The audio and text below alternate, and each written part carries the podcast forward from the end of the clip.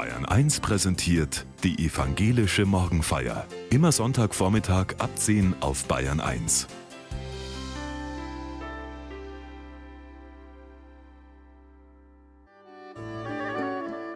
Manche meinen, man könne Kindern diese Welt nicht mehr zumuten, in der die Menschheit von allen guten Geistern verlassen scheint und nicht wirklich umdenken will. Es stimmt, wer Kinder auf die Welt bringt, verpflichtet sich zu einer großen Verantwortung. Warum Kinder dennoch eine große Verheißung sind, erzählt Pfarrer Eberhard Hadem aus Roth am heutigen Gedenktag der Taufe.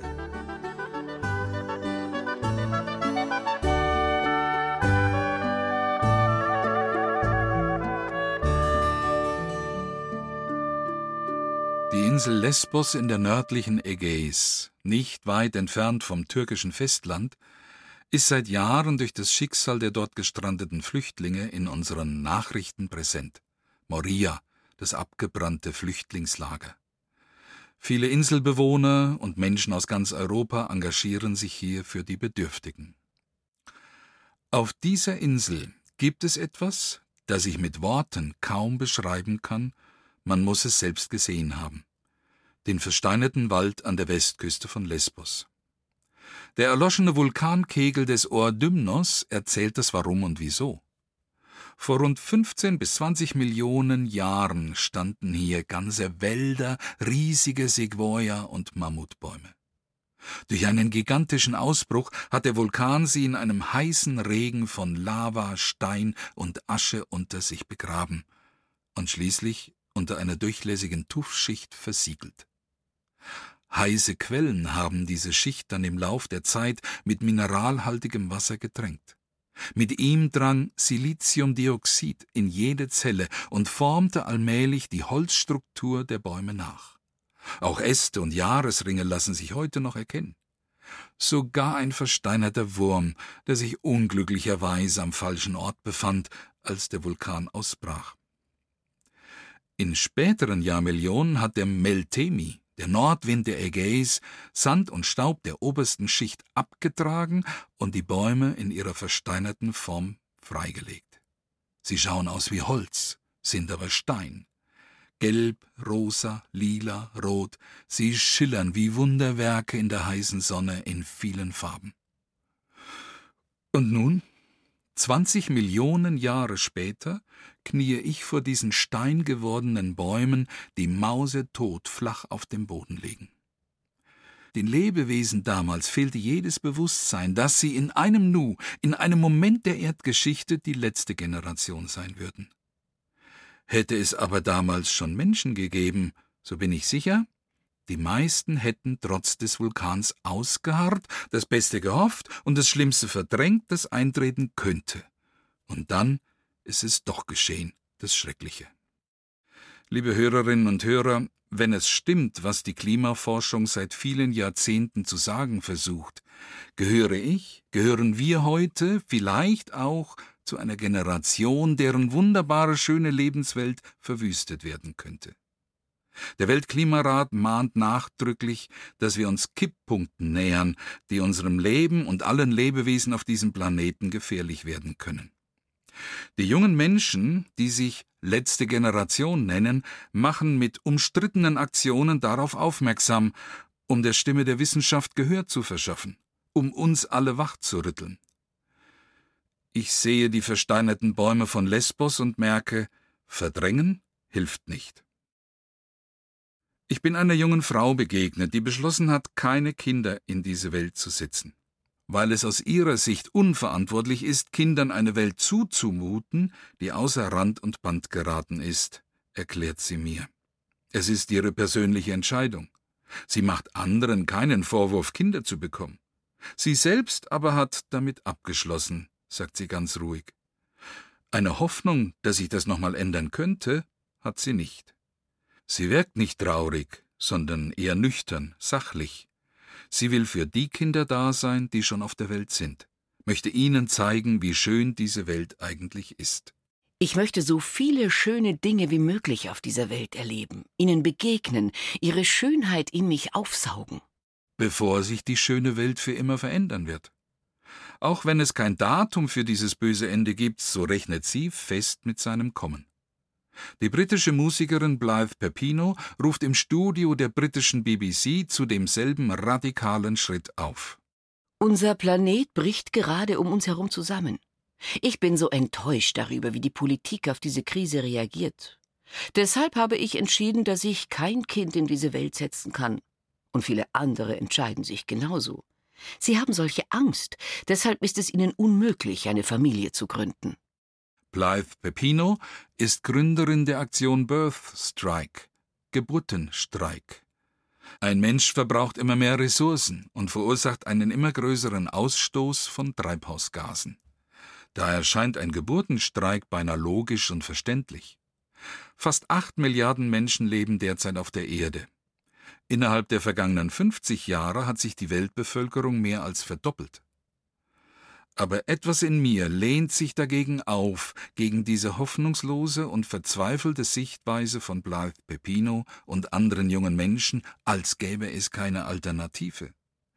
Denn ohne Hoffnung finden wir auch keine Kraft, etwas zu ändern.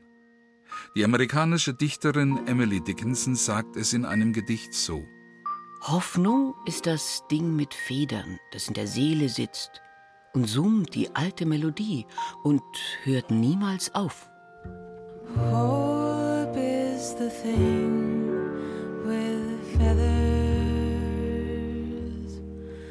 that perches in the soul and sings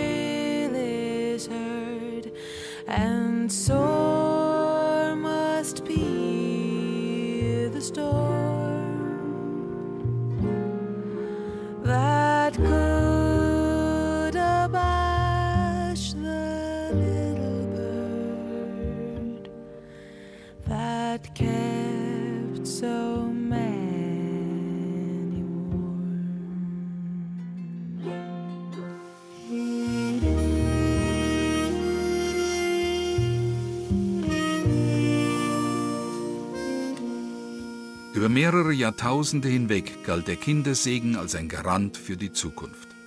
Viele Kinder zu bekommen sicherte das Weiterleben der Eltern und Großeltern ab, oft sogar das Überleben. Wegen der hohen Kindersterblichkeit mussten möglichst viele Kinder geboren werden, um die Todesfälle auszugleichen. Im Angesicht von Not und Tod fiel kaum auf, wie berechnend das klang. Meine verstorbenen Großeltern, sie wären demnächst hundert Jahre alt geworden, hatten sieben Kinder. Oma hat oft gesagt, Gott sei Dank haben wir viele Kinder, da muss ich mir keine Gedanken machen.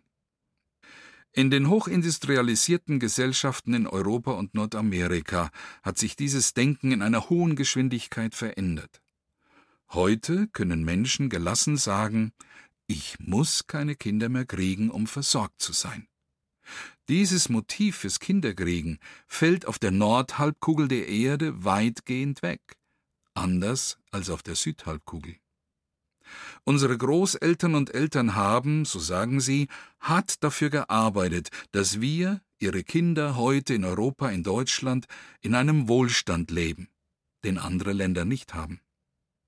Die Erde wird auf eine Weise beherrscht, die verschweigt, dass das gute Leben hier bei uns einen Preis hat, den andere Menschen auf der Südhalbkugel der Erde mitbezahlen. Wir jammern, wenn der Benzinpreis sich der 2-Euro-Grenze nähert, und wir wissen, dass, wenn wir den tatsächlich gerechten Preis eines fossilen Brennstoffs zahlen müssten, unser Leben radikal ändern müssten. Und es tun würden. Aber noch gelingen Aufschübe. Noch. Es geht nicht nur ums Kinderkriegen, sondern um unsere Lebensweise. Ich fürchte, dass wir nicht erst in den letzten 50 bis 100 Jahren den göttlichen Schöpfungsauftrag an die Menschen gründlich und schrecklich missverstanden haben. Seid fruchtbar und mehret euch und füllet die Erde und machet sie euch untertan und herrschet über die Fische im Meer und über die Vögel unter dem Himmel und über alles Getier, das auf Erden kriecht. Wo neue Zahlen zur Weltbevölkerung genannt werden, da werden diese biblischen Worte oft zitiert, als würden sie schon alles erklären.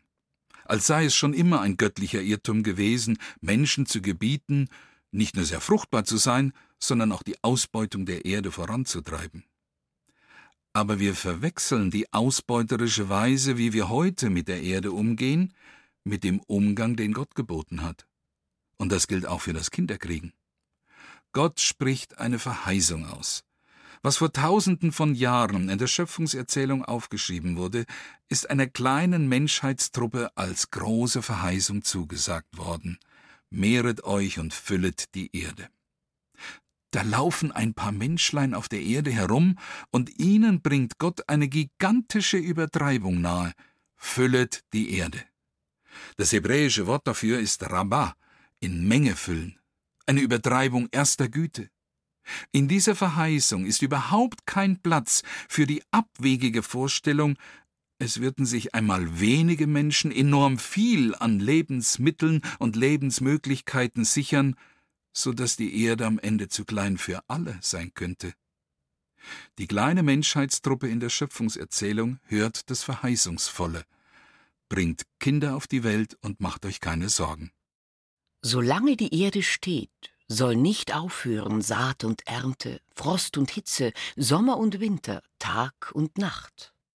Wir sollen uns keine Sorgen machen, dass auf dieser Erde nicht genügend Lebensmittel und Lebensmöglichkeiten da sein könnten, für alle, die schon leben und die noch geboren werden. So verstehe ich Gottes überschießende Verheißung. Fürs Leben aller Menschen ist alles im Überschuss da, es wartet darauf, gerecht verteilt zu werden. Nicht anders ist es beim Kinderkriegen. Als würde Gott zu uns sagen, ich schenke euch einen großen Überschuss, der euch zufallen, euer Leben bereichern und beglücken wird, wie nichts auf der Welt, das ihr jetzt schon habt und gerne festhalten wollt. Das ist meine Verheißung für euch. Eure Kinder sind meine Gabe, mein Geschenk an euch. Mehret euch und füllet die Erde. Und was hat die Menschheit daraus gemacht? Sie hat sich gesagt, lasst uns Kinder kriegen, damit unser Leben eine neue Qualität erfährt. Lasst uns Kinder machen und reproduzieren, denn mit ihnen überleben wir, selbst wenn ein paar Kinder sterben. Lasst uns Kinder kriegen, damit wir uns keine Sorgen um die Zukunft machen müssen. Auch dann, wenn wir keine Kinder mehr kriegen müssen, ist der Kinderwunsch verständlich. Ich will in meinen Kindern weiterleben. Ich bemühe mich, dass ich ihnen so viel wie möglich an Besitz, Weisheit und Wissen weitergeben kann. Ich pflanze mich in meinen Kindern fort. Es ist ein schöner Gedanke, dass mein Leben in ihnen weitergeht. Kann daran irgendetwas verwerflich sein? Von der Verheißung der großen Weite ohne Sorge um das eigene Leben ist es ein weiter Weg bis zur Kinderproduktion aus Angst und Sorge ums Überleben. Schon die Sprache verrät, wie selbstbezogen da gedacht wird. Fortpflanzung, Erhaltung, Reproduktion. Es geht um die Verteidigung des Alten. Und die macht nicht einmal Halt bei der Eroberung des Neuen. Ich will in meinen Kindern weiterleben. Auch wenn der letzte Satz unschuldig klingt, Kinder sind vieles, nur eines nicht, der Lebenssinn ihrer Eltern. Gott hat eben nicht gesagt, Pflanzt euch fort und drückt der Zukunft euren Stempel auf. Kinder wollen anders empfangen werden. Sie mögen es ganz und gar nicht, wenn wir ihnen unseren Stempel aufdrücken wollen, unsere Sicht, wie wir die Welt sehen, auch nicht unsere Angst vor der Zukunft. Es ist nicht ihr Glück, wenn sich unser Leben in ihnen fortsetzen würde. Doch worauf richtet sich die göttliche Verheißung von Kinderkriegen und Leben ohne Sorge denn dann? Wenn ein Kind geboren wird, kommt ein Überschuss ins Leben, den niemand sich selber geben kann. Kinder bereichern mein Leben, sie steigern nicht mein Leben, sondern sie sind eine Gabe Gottes an mich, ein Überschuss, eine Verheißung. Ich habe sie nicht produziert, und schon gar nicht habe ich sie reproduziert, als könnte etwas von mir in ihnen weiterleben. Nicht einmal, wenn ich tatsächlich etwas von mir selbst in ihnen entdecken sollte, eine Ähnlichkeit, ein vertrautes Lachen oder Geste, denn sie sind nicht mein verlängertes Ich. Als Vater von zwei Kindern fühle ich mich von Gott beschenkt. Der Älteste ist ins Leben seiner Eltern hineingeplatzt, undenkbar, wenn er's nicht wäre. So wie auch der Jüngere uns seinen Eltern zugefallen ist. Und ich empfinde meine neun Enkelkinder als einen großen Reichtum, dazu die unverdiente Gnade meiner Beute-Enkelkinder in einer Patchwork-Familie. Und wenn keine Kinder kommen? Wenn nichts von Überschuss und Verheißung wahr werden will? Meine Patentante wollte als junge Frau unbedingt Kinder kriegen, das war ihr Traum. Ihr Wunsch wurde nicht erfüllt, und das tat weh, heftiger Kummer im Herzen.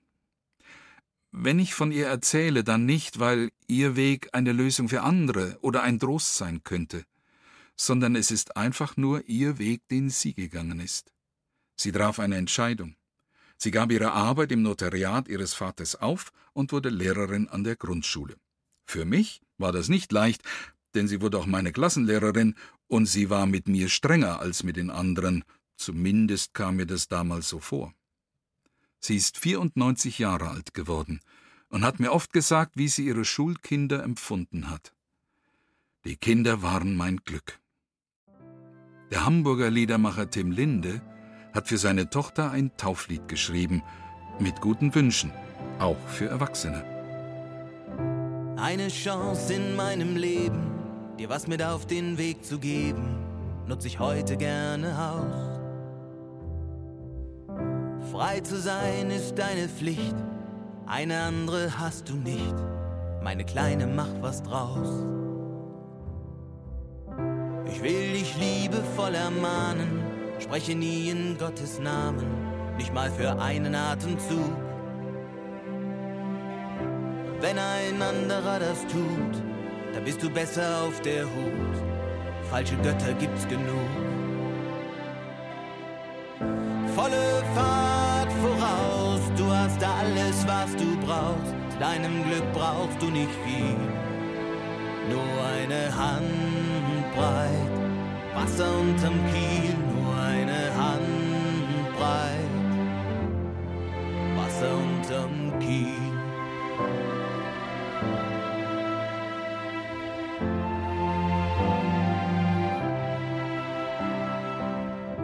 Deine Eltern sollst du ehren, nicht ohne dass sie sich bewähren, die ein Vorbild sind für wahr.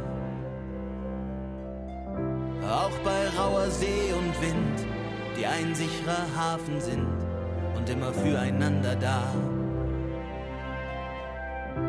Lebe froh und lasse leben, nimm gern und lerne geben, ohne Missgunst, ohne Neid. Dein Wort soll stehen wie ein Stein, kein Mensch soll jemals sicher sein vor deiner Ehrlichkeit.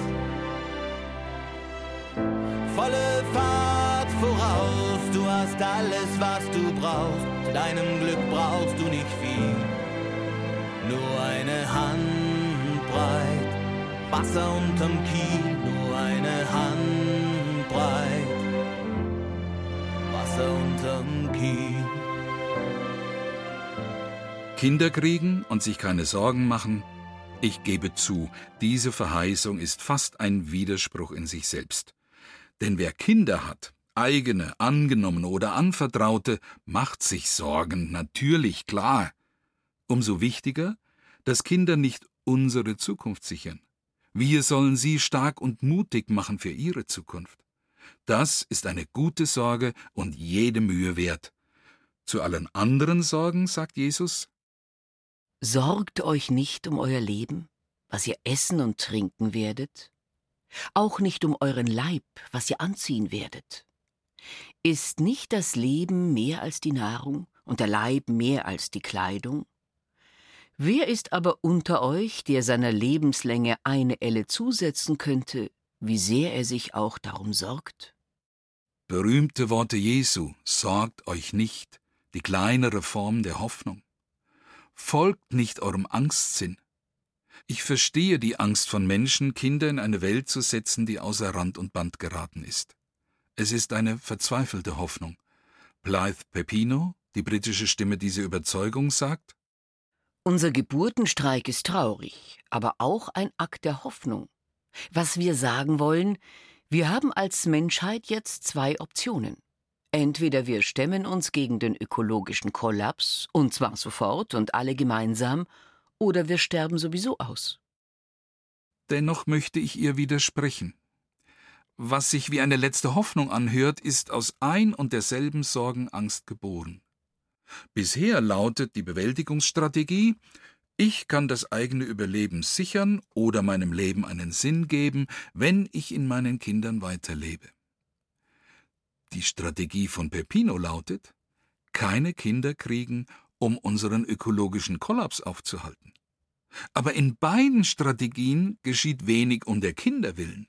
In beiden verteidigt sich das Alte gegen das Neue. Die Gier und die Angstsorge um sich selbst hat die Menschheit erst in diese schreckliche Situation gebracht, in der wir uns befinden, nicht das Kinderkriegen. Schneiden wir uns von Kindern ab, lassen wir uns scheiden von der Hoffnung. Denn das Neue kommt durch die Kinder zu mir. Sie bringen mich auf neue Gedanken. Kinder sind die Träger des Neuen, sie sind das überschießende Moment, das mir zufällt. Und sie, die Kinder, sollen nicht mehr geboren werden? Und ich mich verschließen von neuen Gedanken und Ideen, die diese Welt vielleicht retten können? Wie absurd, wie arrogant, wie herablassend kann Angst klingen. Es kommt darauf an, die richtige Aufgabe in den Blick zu nehmen. Die wahre Herausforderung, vor der wir alle auf dieser Erde stehen, lautet, lasst uns der Verheißung Gottes vertrauen, ohne diese schreckliche Angstsorge um uns selbst, die uns verdammt und verflucht, unter deren Fluch auch viele andere auf dieser Erde leiden. Auf der Welt sind genug Lebensmittel und Lebensmöglichkeiten für alle da, selbst für acht oder mehr Milliarden Menschen. Jesus sagt es so. Denn euer himmlischer Vater weiß, dass ihr all dessen bedürft. Trachtet zuerst nach dem Reich Gottes und nach seiner Gerechtigkeit, so wird euch das alles zufallen. Es braucht intelligente Lösungen, wie wir das gerecht verteilen, was alle brauchen. Wo könnten die herkommen? Das Neue kommt von vorne. Ich muss es nur empfangen wollen. Dann wird das noch was mit der Zukunft dieser Erde. Weil ich es bin, der von seinen Kindern etwas Neues erfährt, was ich mir nicht selber sagen kann. Meinen Kindern will ich zuhören. Und vielleicht findet das, was ich im Leben gelernt habe, dann auch Gehör bei meinen Kindern.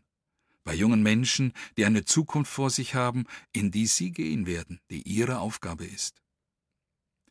Ich denke nochmal an den versteinerten Wald auf der Insel Lesbos, der mich mahnt und nachdenklich macht.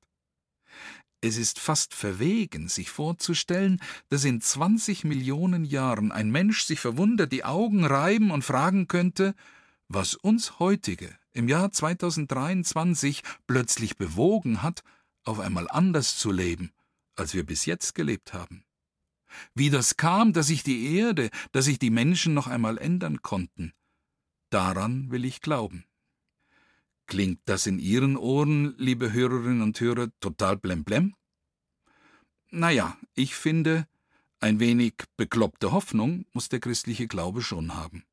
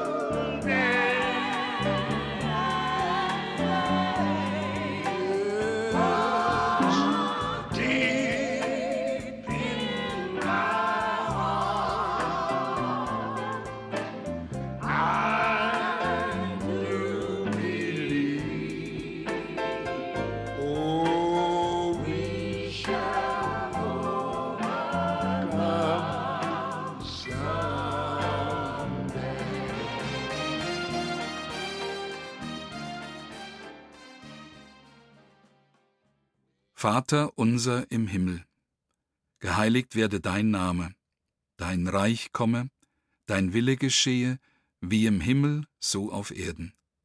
Unser tägliches Brot gib uns heute, und vergib uns unsere Schuld, wie auch wir vergeben unseren Schuldigern. Und führe uns nicht in Versuchung, sondern erlöse uns von dem Bösen. Denn dein ist das Reich und die Kraft und die Herrlichkeit in Ewigkeit. Amen. Der Herr segne uns und behüte uns. Der Herr lasse sein Angesicht leuchten über uns und sei uns gnädig. Der Herr erhebe sein Angesicht auf uns und gebe uns Frieden.